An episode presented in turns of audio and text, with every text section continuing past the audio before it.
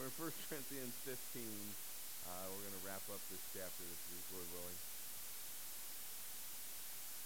Back in uh, 2006, there was a, uh, a movie that came out uh, called Stranger Than Fiction. You may or may not remember this movie. It wasn't that great, but it was, it was good enough. Um, in the movie, Will Ferrell played an IRS auditor who uh, one day he starts hearing a voice narrating his life.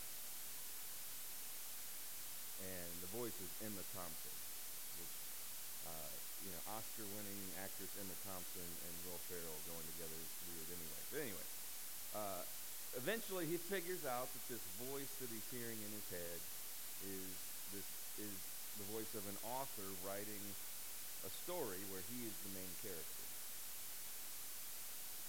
and he eventually finds, uh, you know, he finds some of her books on the shelf and finds out that in her stories, the main character always dies. Uh, and so he tracks her down in the real world and lets her know that he would prefer not to die, you know. Um, and she had, at that point, she had finished the manuscript. I, am sorry if I'm spoiling this 17-year-old movie somebody's going to be like, we were going to watch that after church. But, but uh, before she sends her finished manuscript to the publisher, she lets him read it because there's still time to change it, I guess. Uh, and after he reads it, he comes out and he tells her it's perfect. Uh, you know, now that I see the whole picture, I wouldn't change a thing. And so the ending was a mystery, but in the end it was perfect. Right? Even though he dies in the story, it was a perfect ending. Um, so the last few weeks, we've seen Paul talking about different aspects of uh, the, the resurrection. He clarified what the gospel is, what it is that we believe. Um, the importance of believing in the resurrection, because that was an issue, especially in the early church. There was there were a lot of people saying, well, that part we don't know if we believe that. Uh, and then he talked about the resurrection, what it's going to be like for Christians. And ultimately, he's saying, you know, all these things, all of these things are in our future, and trust me, even though it's mysterious, even though we don't get it now, it's worth it. Right? It, it, it is perfect. And so today he's going to talk about some of the mysterious elements uh, surrounding the future resurrection and what our response should be to that. So uh, before we get into it, let's pray and then we'll, we'll dive right in. Uh, Lord, we thank you this morning again for giving us the opportunity to study your word and to fellowship. Uh, God, we, uh, as we've been studying 1 Corinthians 15, this is, in some ways is, is the apex of, of our doctrine, of, of what it is that makes us believers. And so Lord, we just pray that uh, we don't get it wrong. What we get right, that we would apply it to our lives, we would be transformed by it, uh, that we would leave here today knowing you better than we did when we arrived. And anything we get wrong, wipe it from our minds and replace it with a zeal to come back once again and find the truth. We pray all these things in Jesus. All right, so 1 Corinthians 15, verse 50. Says, now I say this, brethren, that flesh and blood cannot inherit the kingdom of God, nor does the perishable inherit the imperishable. And so we talked about this a little bit last week, right? Our present bodies are not fit for heaven. Uh, to walk on the moon, uh, an astronaut needs to wear, you know, a special suit with weighted boots or maybe hire Stanley Kubrick to film it and make it look like that's what you did. I, uh, you decide. Uh, anyway, but like an astronaut has to wear a suit in space, we can't survive in the presence of God in these bodies, right? There's, something needs to be done. Something needs to transform us. And so we spent most of last week's message talking about uh, that, you know, the necessity of that transformation. Right? You may, recall we mentioned how Moses, he wanted to he, he asked God, Show me your glory. And God said, Well, you can't see me and live. So he put him in the cleft of the rock, and as he passed by, he let him see just a glimpse of his hind uh, quarters. And, and, it, and just that little blink of uh, a view of God, when Moses came down the mountain, his face shone so brightly that people, you know, were like shielding their eyes, and he had to wear a veil. So just that little blip was enough to make uh, Moses glow. So, so our bodies just aren't up to the task. So, so uh, earlier in the chapter, we'll read this. 1 Corinthians 15, verse 35. Just to give us a little context. Paul said this. He said, Someone will say, How are the dead raised? And with what kind of body do they come? Right? Because you're going to get a different body be to spend eternity with God. What kind of body is it? And I'm praying that mine is kind of like Brad Pitt, maybe. You know, uh, you know, I just want to be shredded with a perfect metabolism. Uh, I didn't get to experience that here on earth. But uh, he answers giving them a couple different analogies, right? He says, you know, I don't know for sure exactly how your body's going to look, um, but here's what I do know. He, you know, he talks about how it's it's like a seed being planted in the ground. What grows up out of the ground, it's related, but it's very different. You know, they're connected, but they're different. And and and so your body is a seed that's going to go into the ground, and what's going to come up at the resurrection, it'll be related but different, better. And he re- goes on in verse 42. He said, uh, So also is the resurrection of the dead. It is sown in a perishable body, and it is raised an imperishable body. Right? Your body, this body has an expiration date that the new one won't. Uh, it is sown, verse 43, in dishonor. It is raised in glory. It is sown in weakness and it is raised in power. And, and he goes on and uh, he talks about how you know we're, we currently resemble the first Adam, right? we Adam was made from the dust of the earth, and so are we. We're, we're more like him than we are like God. Uh, and this new body will be more like Jesus than it is like Adam. And so he addressed the question that the people had, right? Well, if there's a resurrection, what kind of body are we going to have? Um, and then now he's going to answer what is probably their next question. Well, what about the people who are alive? Because you say all this is going to happen when Jesus returns. What about the people who are alive when Jesus returns? Because they didn't go into the ground. 1 Corinthians 15, verse 51. It says, Behold, I tell you a mystery. We will not all sleep but we will all be changed. I've always thought that we should have that verse hung above our nursery. We will not all sleep, but we will be changed. I it's a dumb preacher joke, but I, I, I used we used to have a, a, verse in the sound booth, and when we reconfigured it, we uh, it's not back there anymore. But I used to uh, quote from Romans that uh, you know how will they believe if they have not heard? so that the guys back there remember, like, what they do back there matters. Right? Uh, but he says, Behold, I tell you a mystery. We will not all sleep, but we will all be changed. And so he says, it's a myth. I, am going to tell you a mystery. That this word, um, in, the, uh, in the original language, mysterion, it just means new information. Doesn't mean something completely unsolvable, completely unknowable. Just means this is new information. I'm telling you something that not everybody knew before now. And Paul mentions elsewhere in his other letters and his other writings that he is a preacher of the mysteries of God. Um, Jesus talked about the mysteries that, that he was bringing about. In, in Matthew 13, verse 10, it says, The disciples came to him and said, Why do you speak to them in parables? Jesus loved to, to tell these stories that were kind of a riddle, and some of the people struggled with what they meant. And, and so the disciples say, why don't you just say it like it is? When we're around the campfire, you tell us how it is, and when you talk to, you know, the general crowd, you, you, you use these stories that are hard, to, a little harder to understand. In verse 11, Jesus answered them. He said, "To you, it has been granted to know the mysteries of the kingdom of heaven. But to them it has not been granted. In other words, you already believe. And they don't. So there are some things that God has granted to believers that you just kind of understand because you have my spirit within you. Uh, but these people don't. And so I need to communicate differently to them.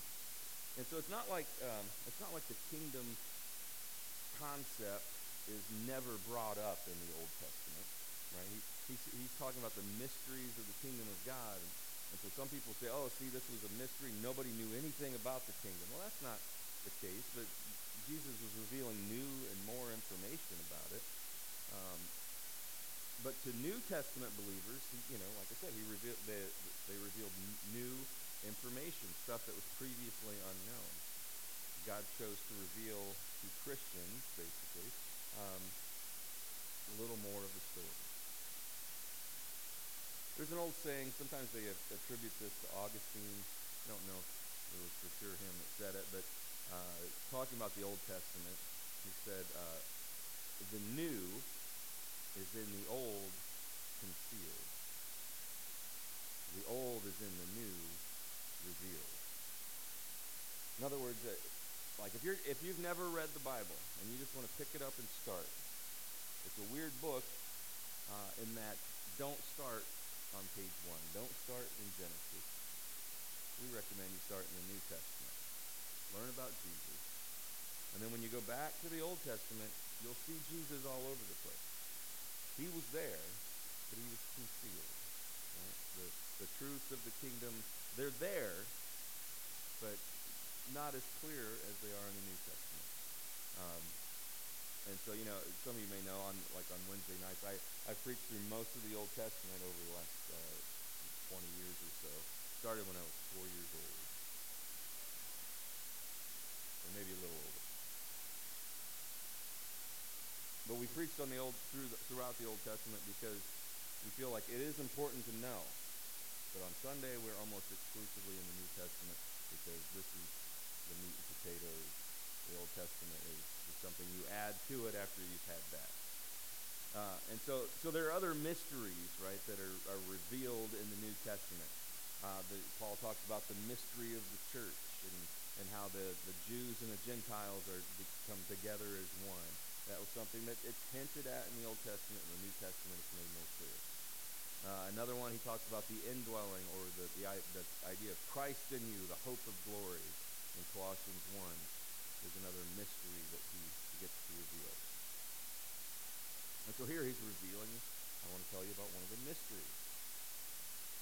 So back to the question, what, uh, what about those who don't, who, uh, who don't die before Christ returns? 1 Corinthians 15, verse 51, he says, Behold, I tell you a mystery. There's some new information. We will not all sleep, in this term uh, was just uh, the way people at the time referred to death. Right? When someone's dead, they look like they're asleep. It doesn't mean there is a doctrine of, that some people teach of soul sleep that you know you just go into like this I don't suspended animation until the resurrection. That's not what the Bible teaches. It's just it's just a figure of speech because you know we will not all die, but we will all be changed. Some people will be alive when Jesus returns. And so he's already told us our perishable bodies, these things with an expiration date, need to become imperishable to be equipped for where we're going. Verse 52. He says, In a moment, in the twinkling of an eye, at the last trumpet, uh, for the trumpet will sound and the dead will be raised imperishable, and we, He's assuming I'm one of those who will be alive, says, uh, we will be changed. Because all this stuff takes place in a moment. This word here is uh, it's, uh, atomos. It's, it's where we get the word atom. Uh, it just means literally something that can't be cut or divided. Although back in the 40s we figured out that yeah you can you can divide them. It just gets ugly when you do. But he says, you know, this in a moment, something that can't be cut or divided, in the twinkling of an eye, he gets more specific. So what's the twinkling of an eye? So if you're a numbers person, uh, you might appreciate this. Uh, a blink is one thirtieth of a second. Twinkling, apparently somehow they've defined this term, is the time that it takes light to go from your iris to your retina. Uh, that's one sixth of a nanosecond. A microsecond is one millionth of a second. A nanosecond is one thousandth of a microsecond. So one thousandth of one millionth of a second. And a twinkling is one sixth of one thousandth of one millionth of a It's really fast. Point is, it's not going to be this process, right? It's not like The Walking Dead where we'll they'll get up and uh, brains and, and eventually they'll be with Jesus. It's, it's going to be something that happens instantaneously. But then it raises another question. When is it, right? He, he mentioned something about the last trumpet. And people, this is where when we get into prophecy, uh, people will really tie themselves in knots uh, trying to solve this stuff. Uh, that, that at the last trumpet, the trumpet will sound. Uh, trumpets are mentioned all over the Bible, especially in, when it comes to prophetic things, and they're not always referring to the same thing. Um, there are seven trumpets in Revelation, in the book of Revelation, each cueing uh, you know, an apocalyptic event that uh, takes place during the, the tribulation period. And so some say, well, the last trumpet is the seventh of those trumpets. That could be, I don't know. Uh, one of one of the holy days, the Jewish holy days, is the uh, the Feast of Trumpets. And at the end of, you know, this took place at the end of the Great Harvest, and and you know, there's all kinds of imagery there. God's people were commanded to, to rest from their work at the end of the great harvest and present their offerings to God which is very symbolic of what will happen when Jesus returns, right? He's reaping the harvest. Uh, grapes of wrath have been sown and all that stuff. Um, but here's the thing. We can, we can spend a lot of time trying to figure that out. Which trumpet are they talking about? It's a mystery. The last one, whatever that one is. Uh, but the last trumpet was a figure of speech, right? It was a, uh, the Roman military used this uh, as a figure of speech. Uh, the first trumpet was to tell their, you know, their troops to, to take up stakes and break down your tent, which is what the, the Bible refers to our bodies as, our tabernacle, our tent. This is just a temporary dwelling place for your spirit. And the second trumpet was to fall into line, right? You've torn down your tent, fall into line, get in line with everybody else. And then the last trumpet uh, was, you know, we're breaking camp, let's begin marching. Or when the saints go marching in. This imagery, it appears elsewhere in Paul's writings. In 1 Thessalonians 4, verse 15, he says, uh, For this we say to you by the word of the Lord, that we who are alive and remain until the coming of the Lord. Right? He's talking, he's answering that question. We will not precede those who have fallen asleep. For the Lord himself will descend from heaven with a shout, with the voice of the archangel, and with the trumpet of God, and the dead in Christ will rise first. Um, some some mornings when we're trying to lead lead you folks in worship, we're reminded of this verse. The dead in Christ rise first, because you guys all look like you're dead on your feet. You know, some weeks are better than others. Uh, he says, The dead in Christ will rise first. Verse 17 Then we who are alive and remain will be caught up together with them in the clouds. And so he's talking about something he calls the rapture. And I, have talked with folks that they say, well, you know, the rapture isn't in the Bible. And like, well, yeah, it is. But the word rapture uh, does not appear in your English translation of the Bible. It's a Latin word. Um, here, the word is harpazo in the Greek which means to be caught up, to be snatched or caught up. And the Latin word for that is uh, raptus, which is rapture You may remember, those of you who are old enough, remember the song by Blondie, Rapture. You were caught up in something, right? We get, we get caught up in all kinds of things. If you have ADHD, you get caught up in the wrong things usually. Right? You, you can't get your priorities straight. But he says we're going to be snatched up, we're going to be caught up together with them in the clouds to meet the Lord in the air, and so we shall always be with the Lord. Therefore, comfort one another with these words. So some people are scared of these end times events and the idea of a rapture and all this stuff. And Paul says, no, no, no. This should be a comfort to you. Because he tells us elsewhere that when a believer dies, our spirit goes immediately to be with Jesus. Wherever that is, wherever Jesus is, that's where your spirit goes when you die.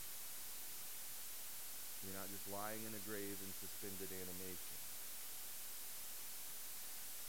And so either the dead in Christ are with the Lord in some sort of spiritual form, uh, awaiting this, this final resurrection, because he does say everyone gets a new body. Right? So either they're waiting for that new body, or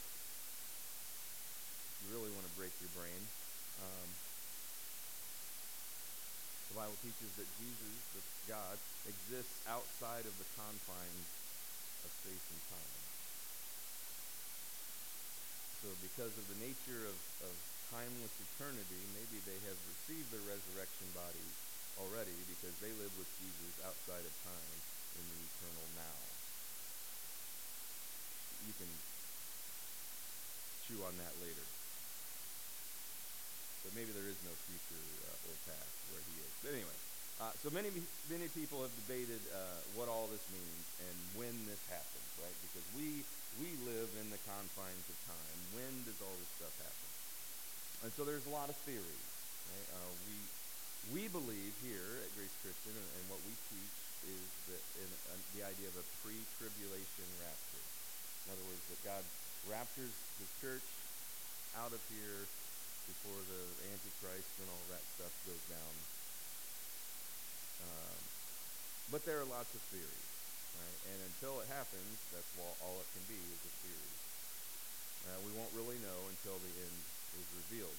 What we do know is that there is a trumpet blast coming that will bring us face to face with our Creator, whenever that happens. And for you, that day could be different than what Paul's talking about because uh, we all have an expiration date. So at some point in the future, though, Paul, Paul says, all the atoms of all the decomposed dead who, who ever lived and believed in, in the Messiah will be reassembled into new glorified bodies, capable of uh, existence and, and fit for heaven.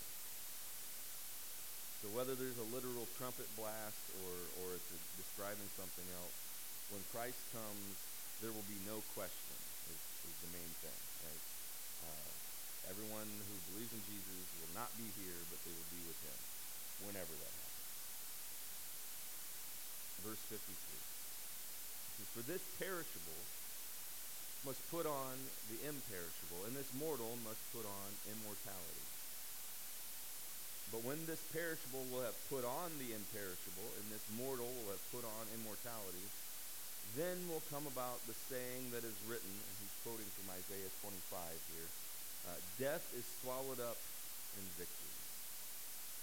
O death, where is your victory? O death, where is your sting? We often hear these verses at, at uh, funerals. O death, where is your victory? Uh, oh, death, where is your sting? The sting of death is sin, and the power of sin is the law. But thanks be to God who gives us the victory through our Lord Jesus. Because the sting of death is sin, and the power of sin is the law. Uh, this, the sting of death is no longer in play, is what Paul's point is here. Right? If, if you have trusted Jesus, uh, the grave no longer has the victory over you. Jesus died and took the sting when he was nailed to the cross. The Bible tells us that the wages of sin is death. And Jesus took the full penalty of all sin, of all time. Paul tells us that the law was sent as a, a schoolmaster or a tutor to, to show us that we are sinners in need of a Savior. All those rules and all those laws were not just so you could know which ones you broke and which ones you didn't. It was so you could see that, wow, I, you know, sometimes when people will study all that and they're like, how could anybody ever teach this? And I'm like, now you're getting the idea. Because no one could. But Jesus has given his children the ultimate victory. For, for those who don't have that hope of heaven, though, who are not in Jesus, uh, who have not trusted Jesus for eternal life, or are not Christians, whatever it is you want to call it, you don't have that relationship with Jesus. Death still has its sting. Charles Spurgeon was a um,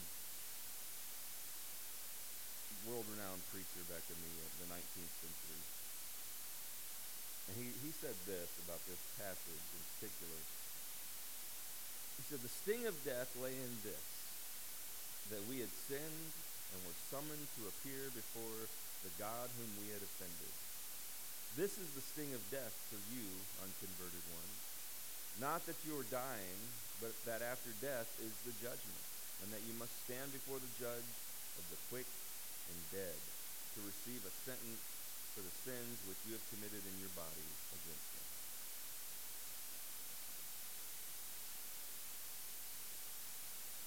All right.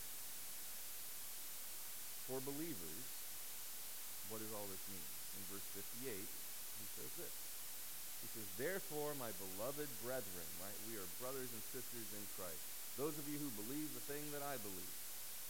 Therefore, my beloved brethren, be steadfast, immovable, always abounding in the work of the Lord, knowing that your toil is not in vain in the Lord. Says, you know, we battle our flesh every day of our lives, but we have victory in the future. Uh, we have this amazing hope. And, and so death for us has no sting. It is a friend, because it is better to be absent from the body and, and to be present with the Lord. And so whether things are going great for you right now or terrible for you right now, because that happens, right? Some people have this ill-conceived notion that I, I trusted Jesus and now it should be smooth sailing. Says, no, in this life you will have trials. But take heart, I've overcome the world. And so whether things are going great or terrible for you, the best is yet to come. What, what is in the future is better than anything we're experiencing now. So be steadfast, immovable, always abounding in the work of the Lord. He says, he, he, he you know, have conviction. Right, if you believe this, don't let society pressure you to compromise your beliefs. If you believe in a God who can defeat death, hell, and the grave, if he says this is good and that is evil, and the society that you live in says the opposite, don't compromise. And it's a very tempting thing. It's a very tempting thing to not go against the grain, to just go along, go with the flow. But no, you don't do that. You stand fast. Because as, as Kevin alluded to, at the end of your life, you will not regret the things that you did with eternity in mind. The things you did and said to please God rather than look good to people. Because we, the, you know, the, the people that we try to look good for won't be there at your side at that time. For unbelievers, if you're listening and you don't consider yourself a Christian or a, a believer in Jesus, uh, I just have a couple things to say. This life is short, and the part of you that makes you you will be somewhere for eternity. And to put it bluntly, uh, hell is hot, and forever is a long time. And I fear that every time you push Jesus away, because that's what we do, Every time you push this message away, another layer of hardening is, is put around your heart. So before your heart is hardened too much, before you leave here, before uh, you draw what could be your last breath, urge you to place your faith in Jesus.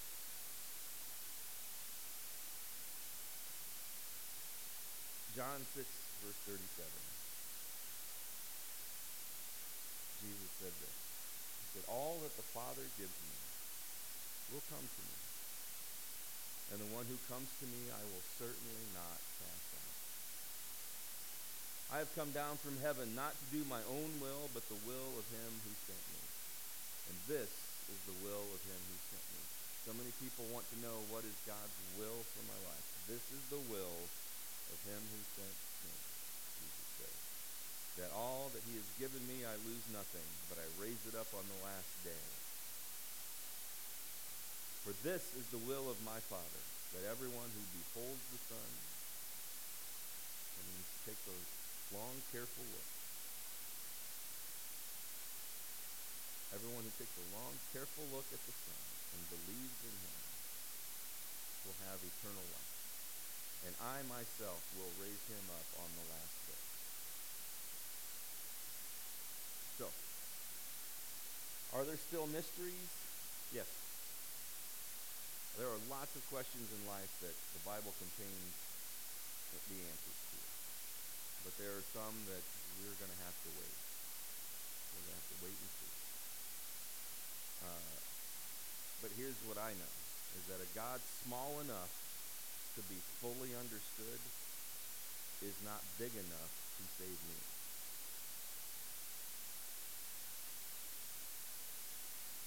And so what we do know and can understand is that Jesus is worthy and that following him is worth it. And we'll leave it at that. Let me pray for you. Father, we thank you this morning for the, for the privilege of living in the time when we have such easy access to your word. Lord, we just wrapped up studying uh, one of the longest chapters in the New Testament, one of the, the deepest treasure troves of truths about you. And we still are left not knowing every answer. Know that we can't know all there is to know about you, but we're so thankful that you want to be known, that you reveal yourself to us through your word and through your people and even through just creation itself. God, we pray that those of us that have trusted you for eternal life, that this week we would stand firm. We're assaulted day in and day out with messages that go against the core truth that you, you have in your word. We pray that we would have the courage to stand firm against those things. That we would not grow tired and, and, and would lose hope Lord, that we would continue to serve you, knowing that it is all worth it. That we just keep going. But Lord, for those who haven't made a decision yet about who you are, we pray that you would open their eyes to see the truth that you have revealed, that Jesus is the Son of God, that Jesus came and died in our place, and rose again, defeated death and hell and the grave. And that if we just trust him that he is who he says he is, we can spend eternity with him and you. And Lord, we just pray that they make that decision today. And above all else, Lord, we pray that uh, this time that we keep speaking of in the future would be now. We pray that you come and come quickly. And all God's people say. Ready?